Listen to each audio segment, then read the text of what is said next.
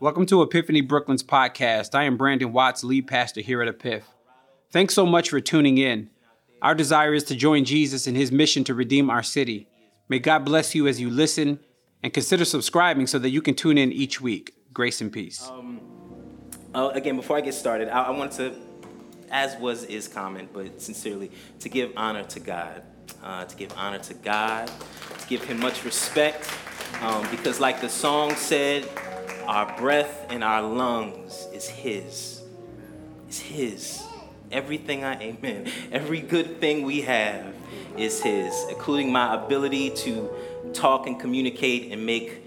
Um, and, and, make his name known. So I give honor to God for that. But also, I wanted to uh, shout out Pastor Brandon, man. Um, you know, I said this in the first service, and, and he and I have, have spoken before about it. Um, I have always uh, appreciated uh, Pastor B and uh, what I've discerned to be a sincere heart um, to uh, be a pastor, um, his sincere heart to teach, um, his sincere heart to serve. Um, you know, not everyone that's a pastor actually wants to pastor.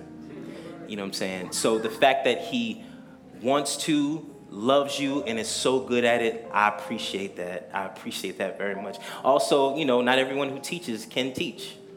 You know, and he does that top notch. So I really, really appreciate him um, and his heart to serve. Um, I also uh, want to uh, thank him for uh, the opportunity to, uh, you know, serve the vision of this local body, you know, as it um, as it connects with the, the greater vision of the gospel. Um, I, I, I, appreciate uh, the opportunity to not just serve up here on a platform, but uh, like Gabe was referencing, there's so many different ways to serve. You know, whether it's folding chairs, whether you know it's greeting people, you know, it is still an honor because we are serving the body, and in serving the body, we are serving our Lord, who is worth it, who is worth it. So I thank you for that, and thank you for listening to me. So uh, let, let me just jump in. So there's a um, there's a, a, idiom, there's a, a I guess a a phrase, uh, man of speech. It's called, uh, it says, uh, don't bury the lead. Anyone ever heard that? Don't bury the lead?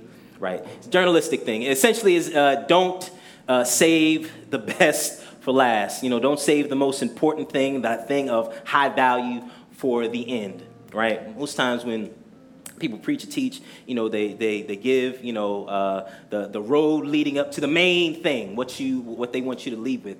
I'm going to actually flip that. I'm gonna invert it. Um, one, because I just I want you to have it, and why not?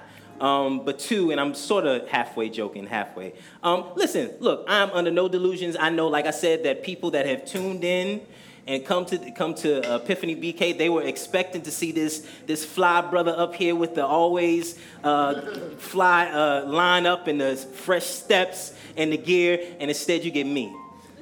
So um, I don't, you know, obviously no one in here would do this, but you know, just for maybe visitors or someone online, please don't check out. But if you do, before you check out, um, I just want to give uh, just just four things that I hope, um, if not anything else, you uh, uh, take from today. Is that all right? Great, fantastic. Um, so uh, number one, and these are these are four, and these are you know very you know deep and profound. They are low key. They are, but uh, but they're simple. Uh, number one. Number one.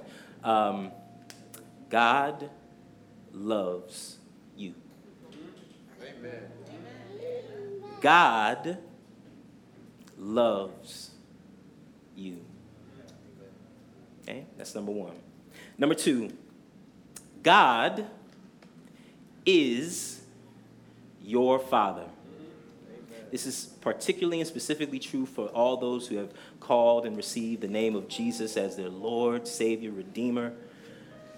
God is your Father. Okay? So, number one, God loves you. God is your Father. Number two, number three, God, your Father, loves you.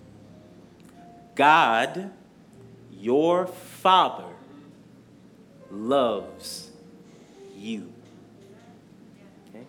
And lastly, God, your loving Father, has made himself known in the person of Jesus Christ. God, your Father, has made himself known in the person of Jesus Christ. Let's um let's pray. Let's pray. Oh Father, thank you, Lord. Thank you, God, for your goodness, for your mercy that is new, for your grace that is unyielding and never ending, Father, for your love that is so deep, that is unfathomable, Father. We thank you, Lord, for your goodness, your truth, Father, that stands throughout eternity, Lord.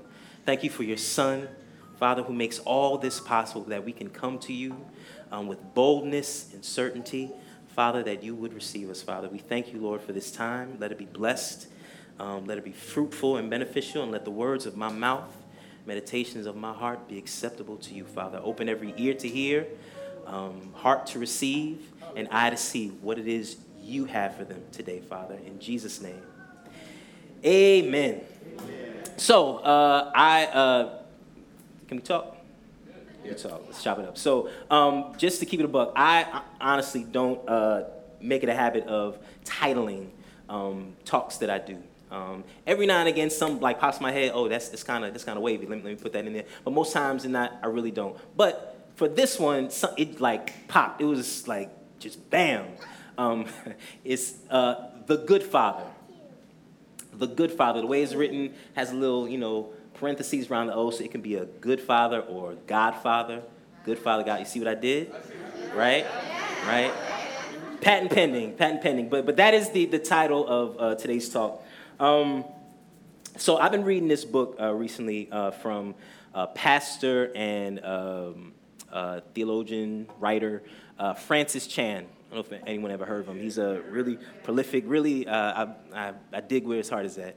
Um, pastor out in, I believe, San Francisco. And um, he wrote this book called Crazy Love. Crazy Love. It's, it's, years and years old. I think it hit 2007, 2008, but I'm just getting up to it, and it is it's like blowing my mind. Um, but anyway, he, he goes on to say uh, that he wrote Crazy Love. The idea of Crazy Love has to do with his relationship with God, actually, with our relationship with God. He says this All my life, I've heard people say, God loves you, God loves you, God loves you. It's probably the most insane statement that you can make that the God of the universe is in love with you. Say it again. All my life, he's heard people say, God loves you, God loves you, God loves you.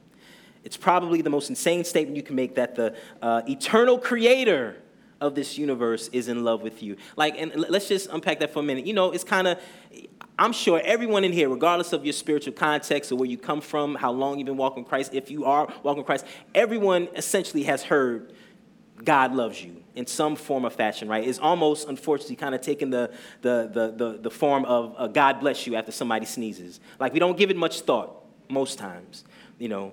Um, but if we, if we allow ourselves to really, like, sit in that and meditate on that, that God, the uncaused first cause, the creator of everything, is in love with you, it is, it is overwhelmingly profound. Overwhelmingly. Um, I was thinking of, you know, like if, if many of us, uh, my boy is sitting up in the front, if many of us uh, are, uh, found out that Rihanna, like, was in love with us, lose your mind.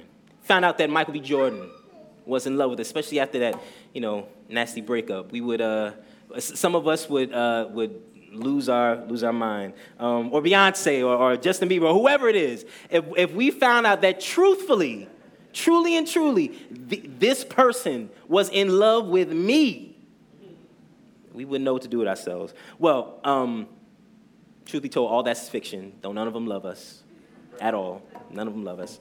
Um, it's okay, you know. Um, but what is true is that the God and creator, manager, sustainer of everything, the CEO and headliner of it all, is in love with us.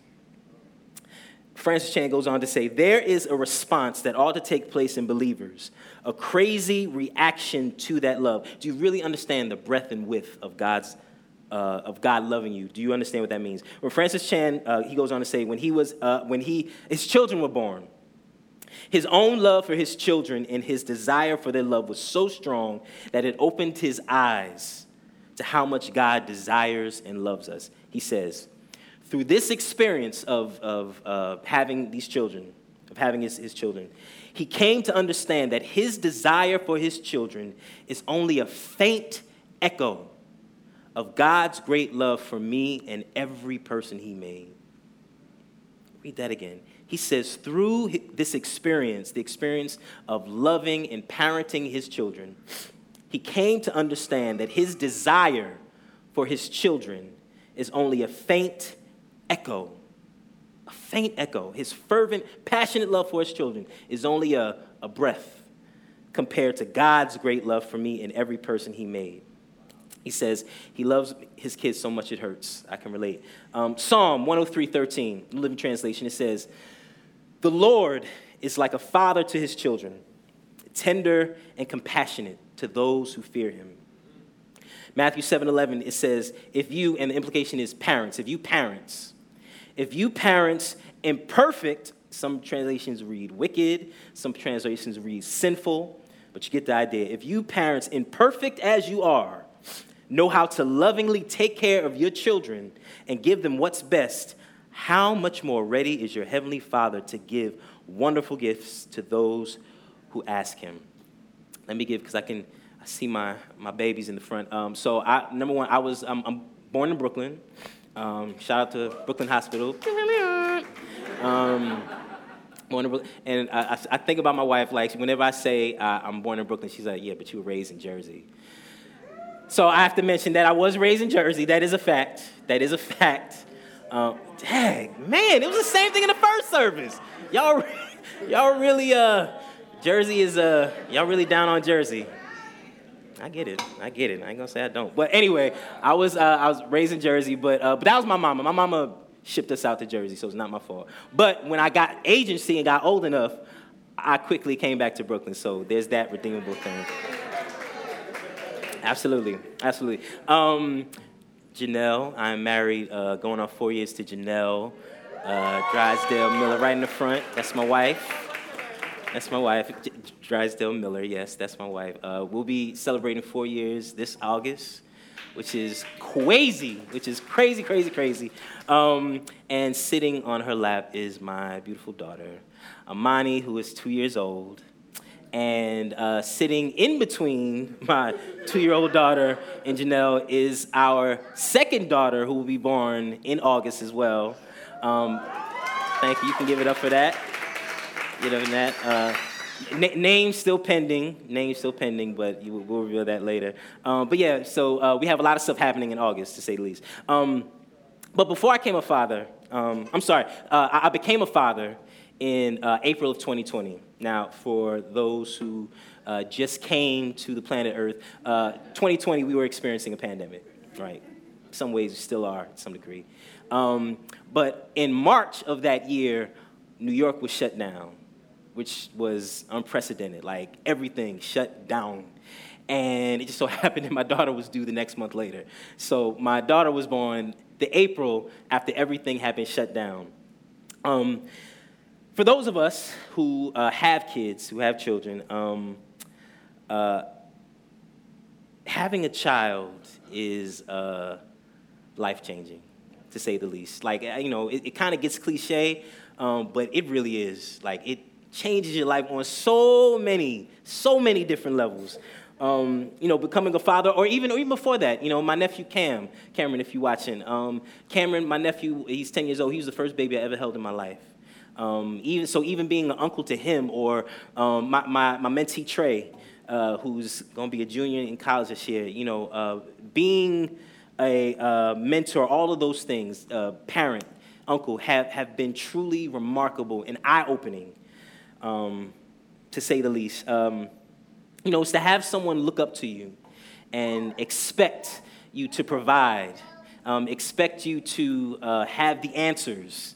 You know, um, it is inc- incredibly, again, I keep saying it, profound. It is a privilege, um, but honest. You know, if I can keep it a stack, it is. Uh, it can be intimidating. It can be intimidating. It can be overwhelming, um, and low key, it can be even a little scary. Um, you know, it's uh, you know we have the responsibility, or we have the lion's share of the of the responsibility for making sure these uh, soft impressionable uh, uh, clay humans, uh, AKA called children, we have the responsibility of molding them and shaping them into productive, positive members of society. Right? Now, now thankfully, thankfully, that uh, task is not exclusively ours. You know, ultimately, uh, children, all of us, are uh, God's property. I smile because, of course, I think of Kirk Franklin. Shout out Kirk Franklin. But, but they are, and, and, and, and, but thankfully, God is not leaving us alone with this responsibility for raising them. And knowing that, be honest with you, that takes a lot of weight off of the weight of parenting. Um, like, I love my kids a lot, I love them passionately. Um, but they are ultimately His. And He loves and is able to provide and take care of them far more, far better than I am. And again, there's a, a, a, a weight that comes off with that. But the responsibility is still given to us. Our kids are ours. Um, I've heard it said that, and I don't know how true it is, but I've heard it said that the trick in raising kids, uh, children, is leaving them with the least amount of trauma as possible.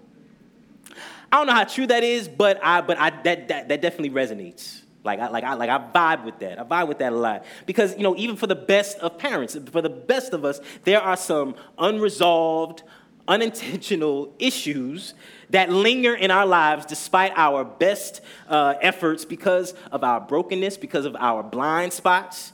You know, some of that trauma, unfortunately, bleeds onto our children, right? Some of it um, unbeknownst to us. And so the objective then becomes all right, I'll try my best to acknowledge and recognize my stuff and deal with it before I have children, right?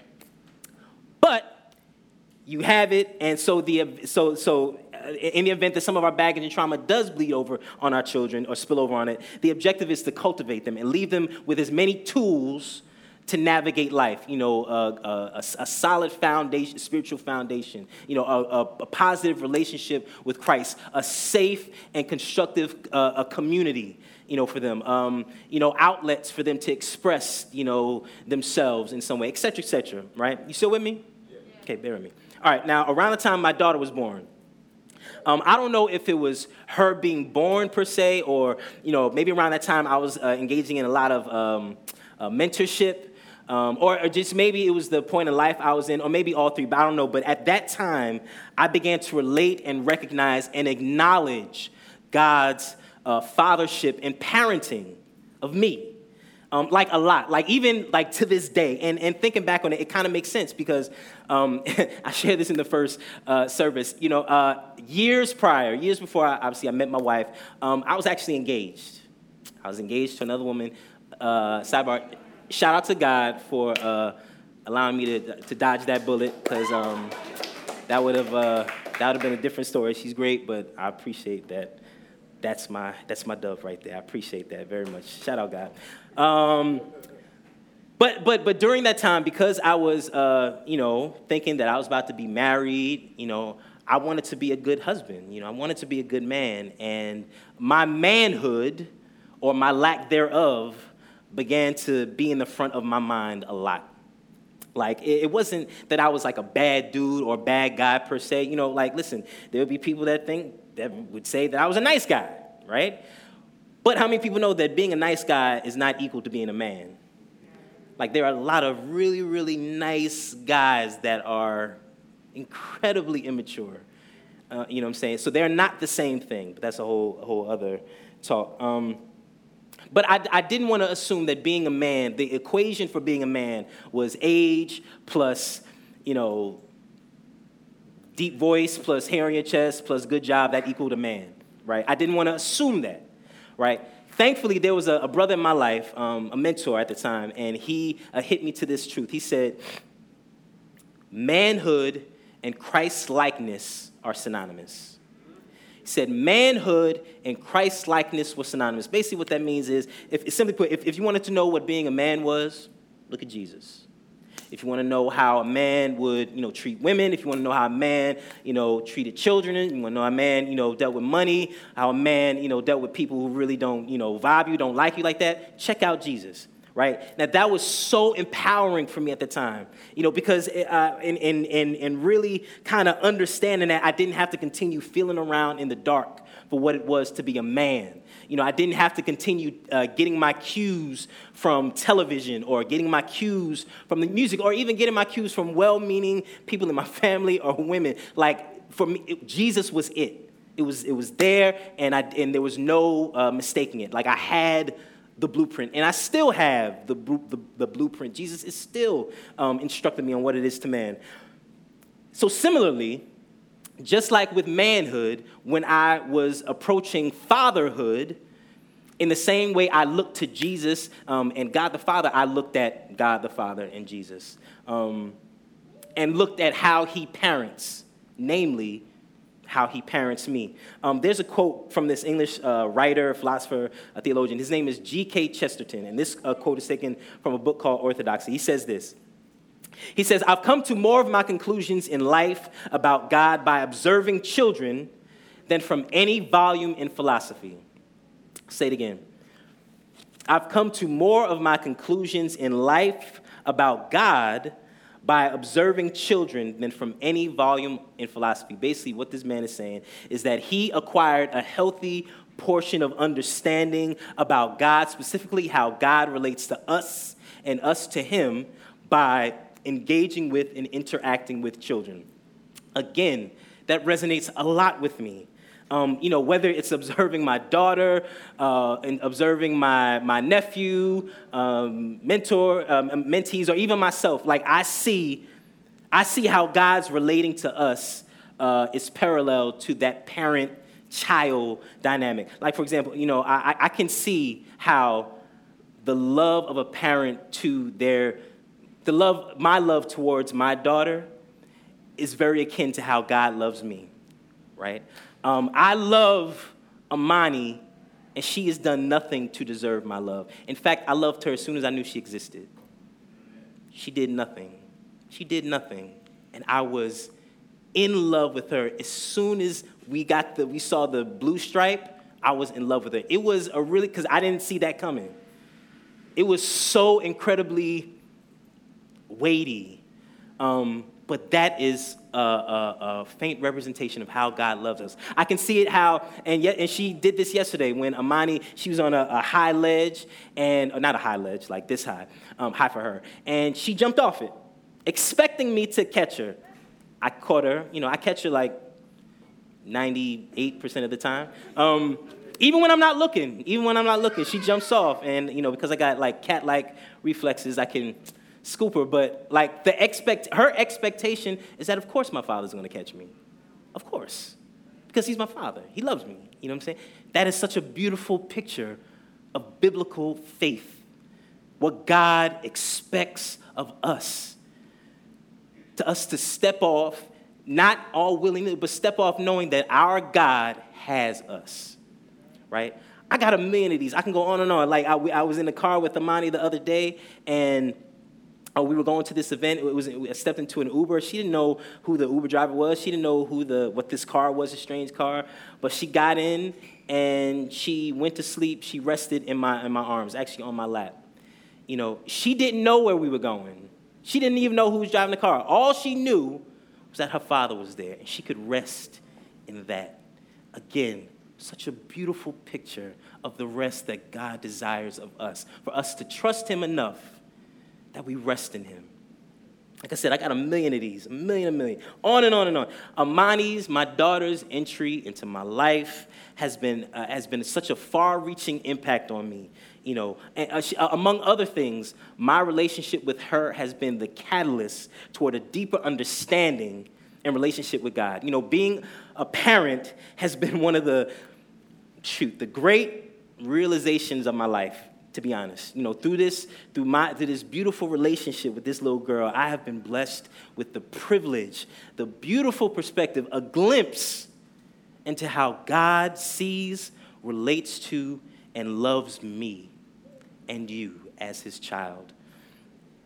Look, whether you have children or not, this is not exclusive to us parents, whether you have children or not, I would offer you that same perspective today an awareness and a receiving of God's parental love of you. Um, if I can bottom line it, just to put everything on the bottom line, uh, understanding God as my father um, and me as his child has been game changing. It's been groundbreaking. Um, but see, but check this what makes it all possible is not me, it's God. God is the one that said that we can call him Father, right? It's not like, you know, I got friends, and I'm sure you do, and, you know, maybe some, some in here. Like, we, you know, oh, yeah, man, the, universe loves me. The universe is to get this and that. Universe does this, that. I'm like, how you know that? Universe never told you it loves you. How do you, universe don't love you, boo. You know what I'm saying? God does. God has said he does. Jesus has said that, in fact, Jesus has instructed us that we look to God as Father. Check this out. Here's scripture with it. Uh, Luke 11, um, starting from verse 1, it says, Now Jesus was praying in a certain place. And when he finished, one of his disciples said to him, Lord, teach us to pray, as John taught his disciples. And when he said, I'm sorry, and Jesus said to them, When you pray, say, Father, hallowed be your name, your kingdom come. Matthew 6, uh, verse 7, it says, And when you pray, do not use meaningless repetition as the Gentiles do, for they think they will be heard because of their many words. Do not be like them, praying as they do, for your Father knows what you need before you ask Him. Pray then in this way Our Father, who is in heaven, hallowed be your name.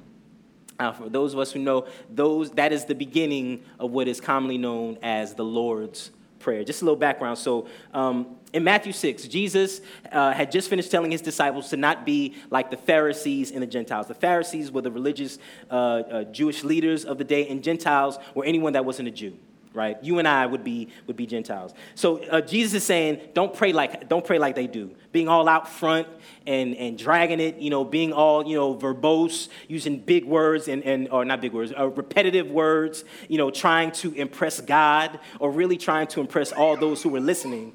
Jesus like, don't be like that.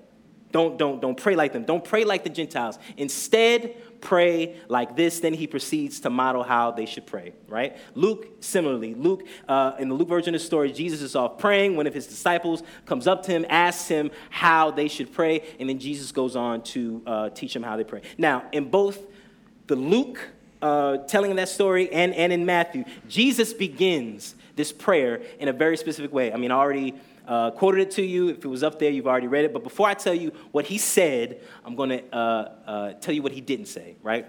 Jesus uh, could have started his prayer by saying any one of these. He could have said, you know, oh, great and, and powerful Yahweh. Oh, you know, King, Lord. Oh, uh, uh, Most High, God. He could have said any of those things. And all of them would have been true because God is all of those things. But he doesn't.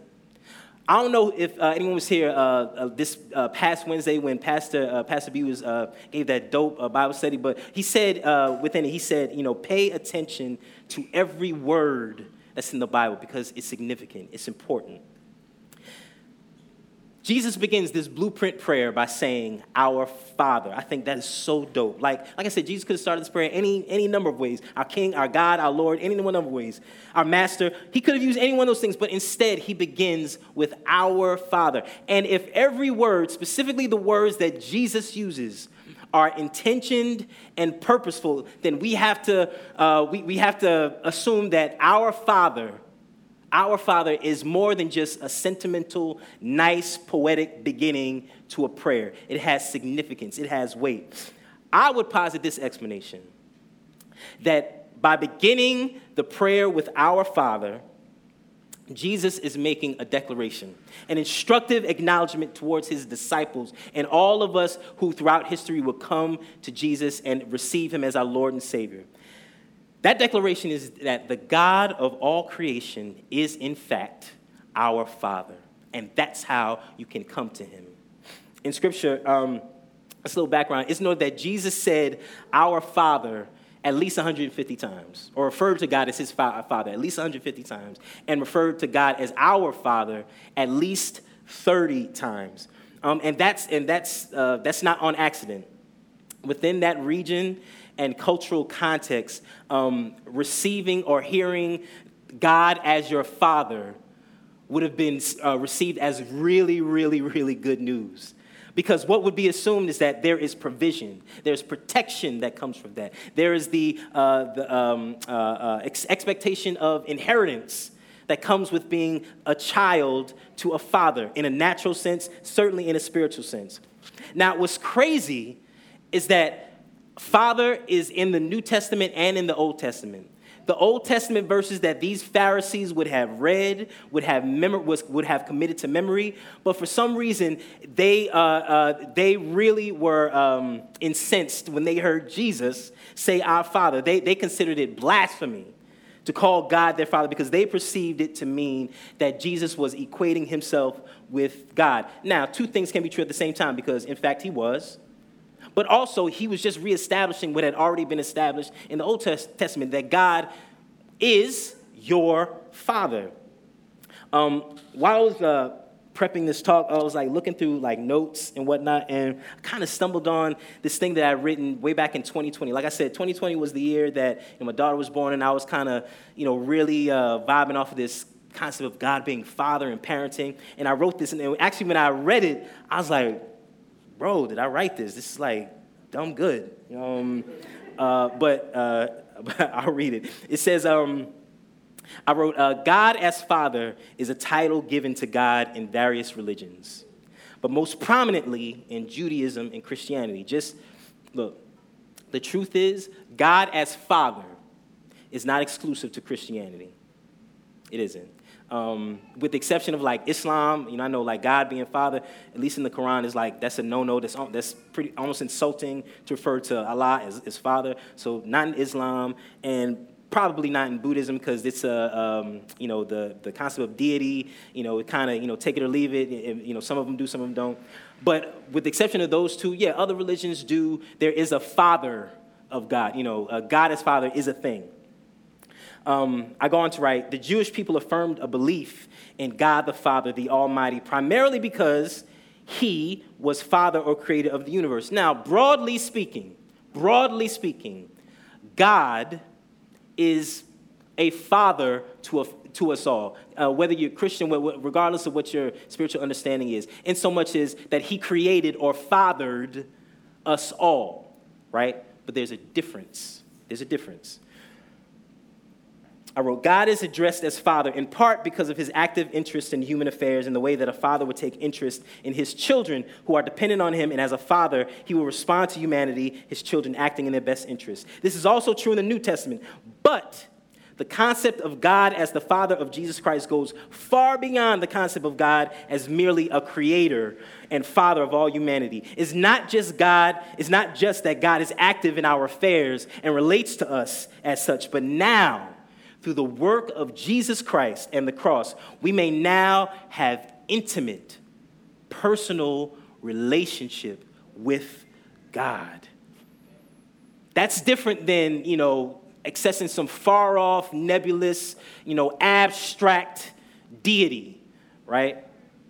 This is an intimacy that we can have with the God of the universe, a relationship more akin to father and child than creator creation. In Matthew 6, Jesus it, sets it straight. He sets the tone right up front. With one word, he's like, listen, miss me with all that, you know, what, you, what the religious leaders are saying. He's making known to his disciples that this God that you rightfully worship and rightfully revere is also your Father, the Lord and creator of the universe and everything in existence is also your loving parent.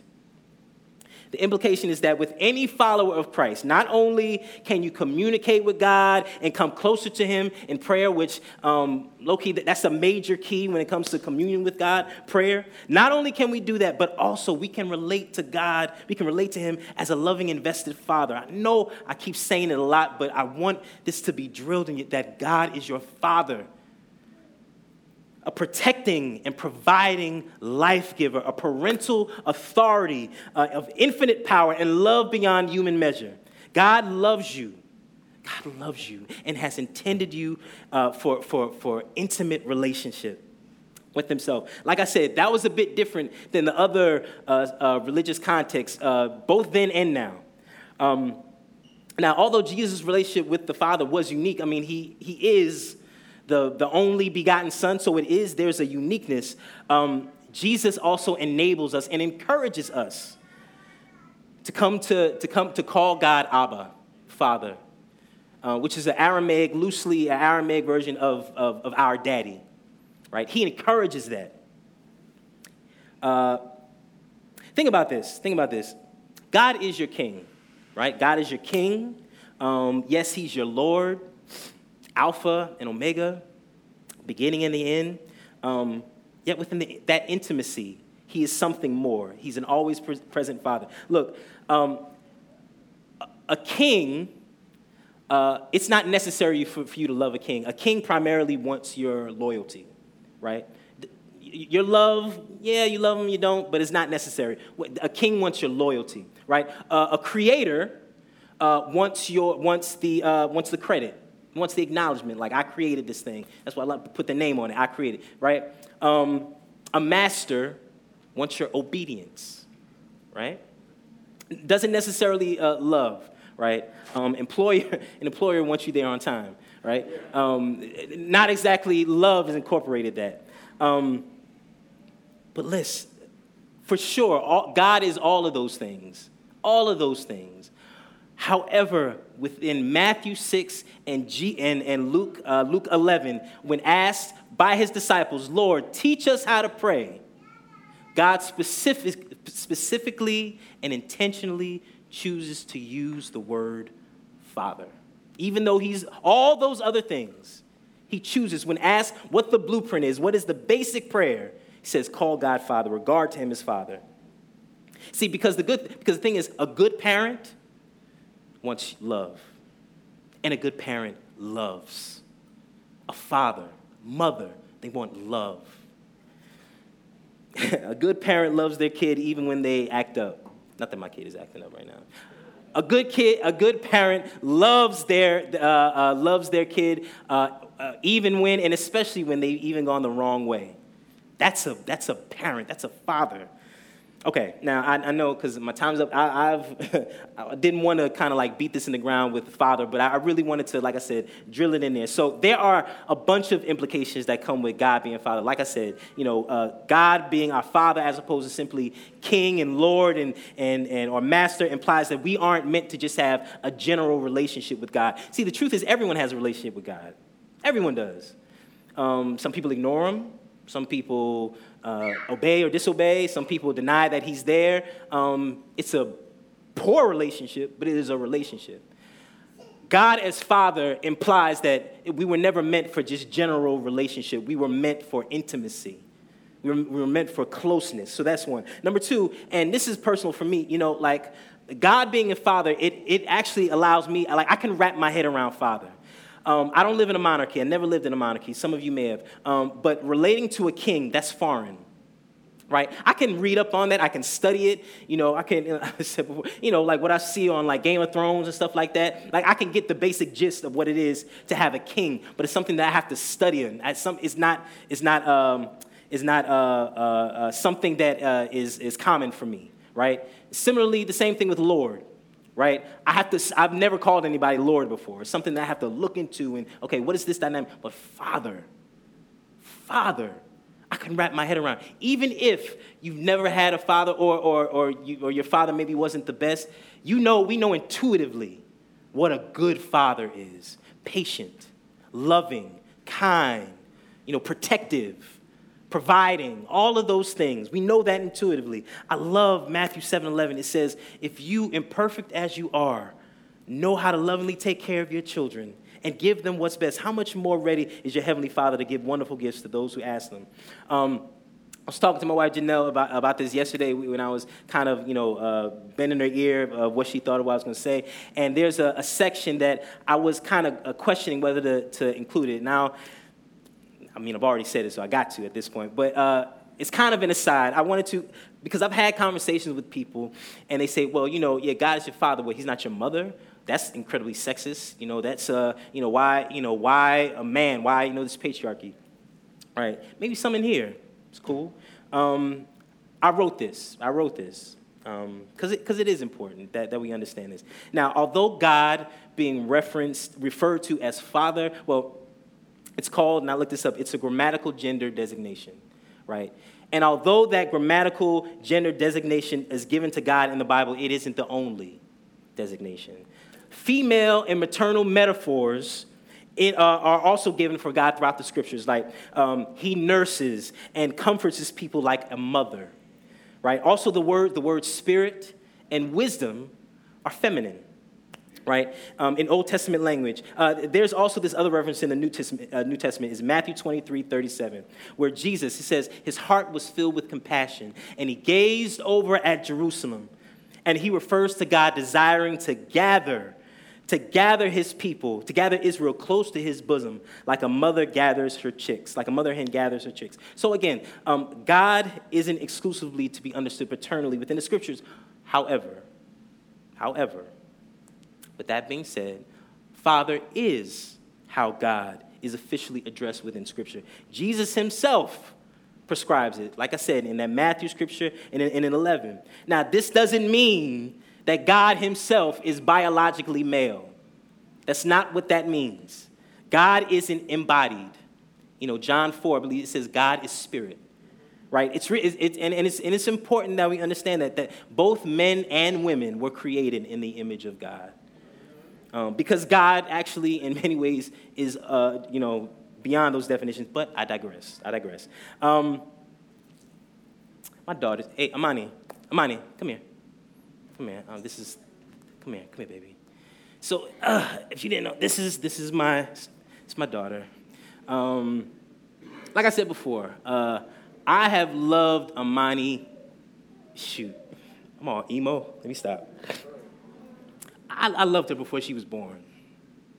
Like as soon as I, I, I knew she existed, I loved her. Um, it's nothing she could do to earn it. Nothing. In fact, she could do the most horrendous things and it would break my heart.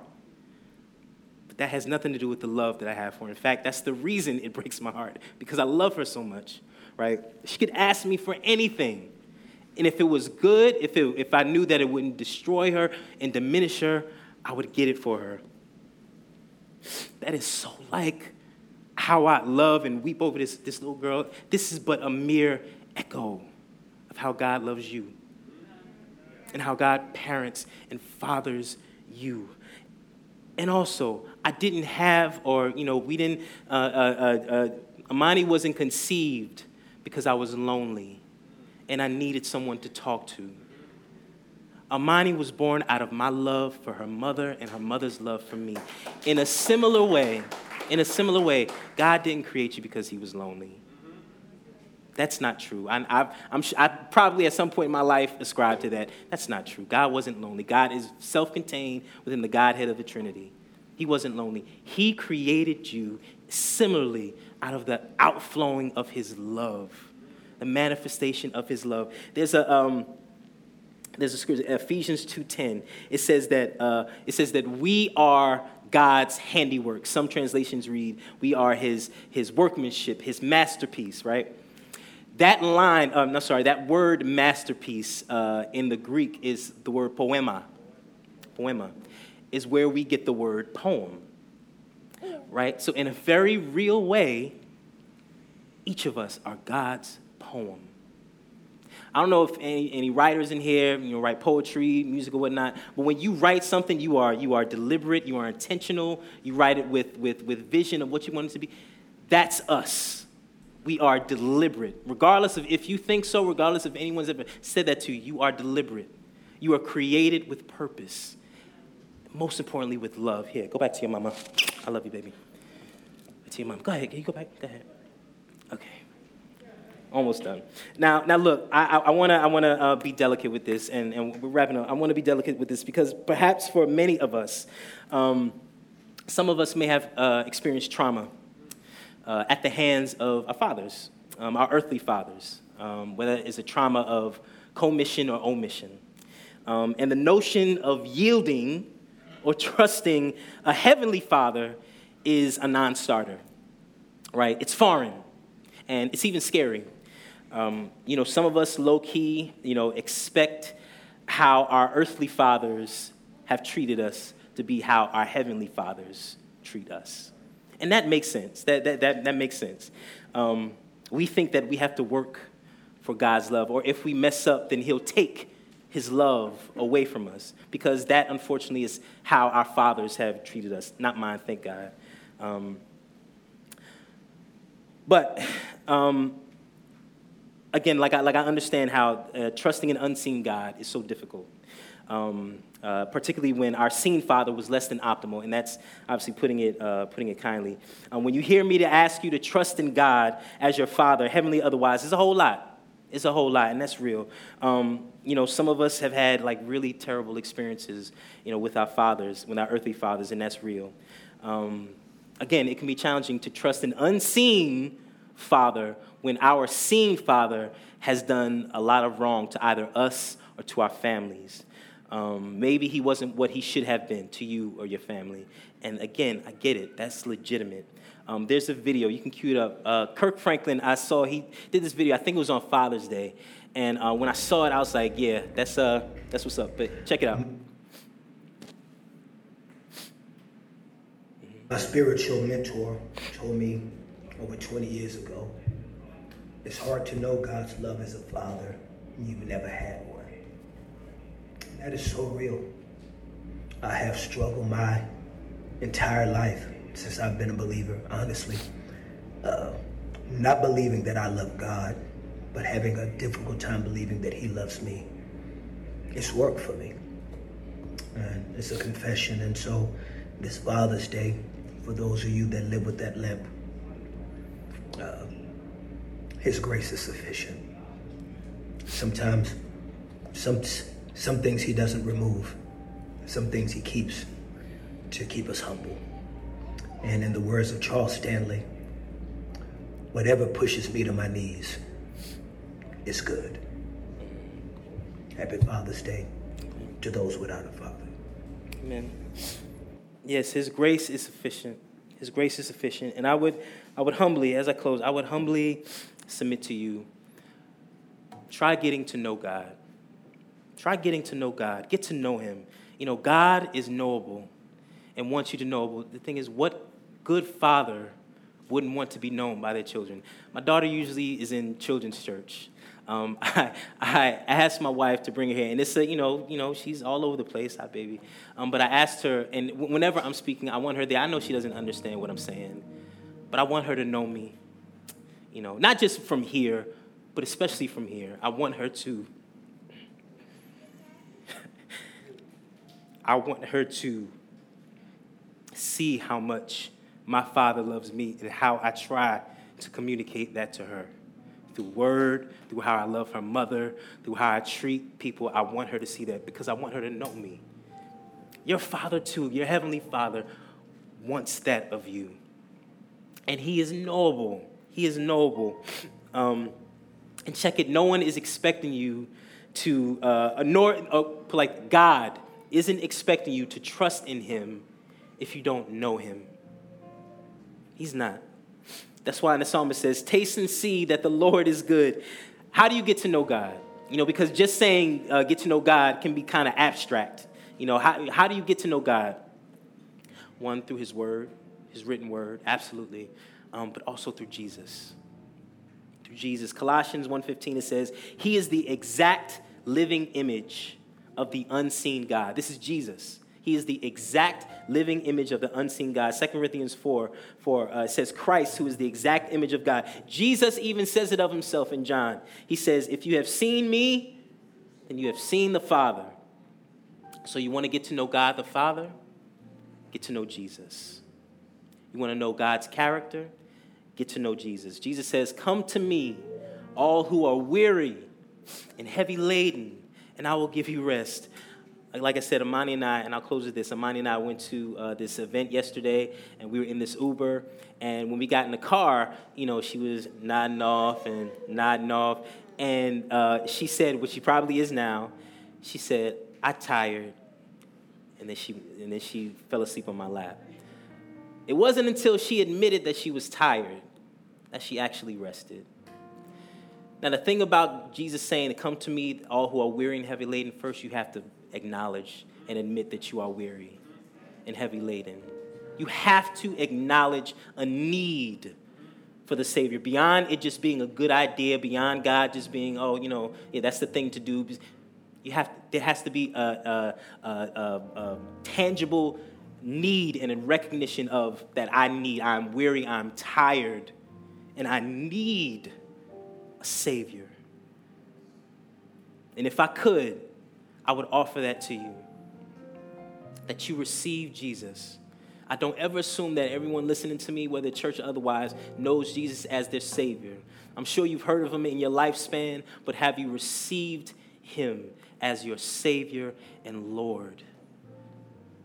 Do you know God as your Father, not just as some far off deity or some nebulous universe or some abstract concept, but do you know God as Father? I would ask for you to consider that. Consider that. And not because I'm trying to, you know, pull at your heartstrings or get you all emotional or anything like, but I want you to consider that. Consider that. Whether you've been going to church all your life or this is your first day, consider that Jesus, that you need a Savior, that Jesus Christ, by the power of God and His Holy Spirit, offers you new life, offers you invitation into His family, beyond just being a creation, beyond just being an employee, but being a son and daughter and all the things that come with that. Just like I love my, my daughter, or how some of you love your nephews, sons, daughters, God loves you infinitely more. I would offer that to you. Amen.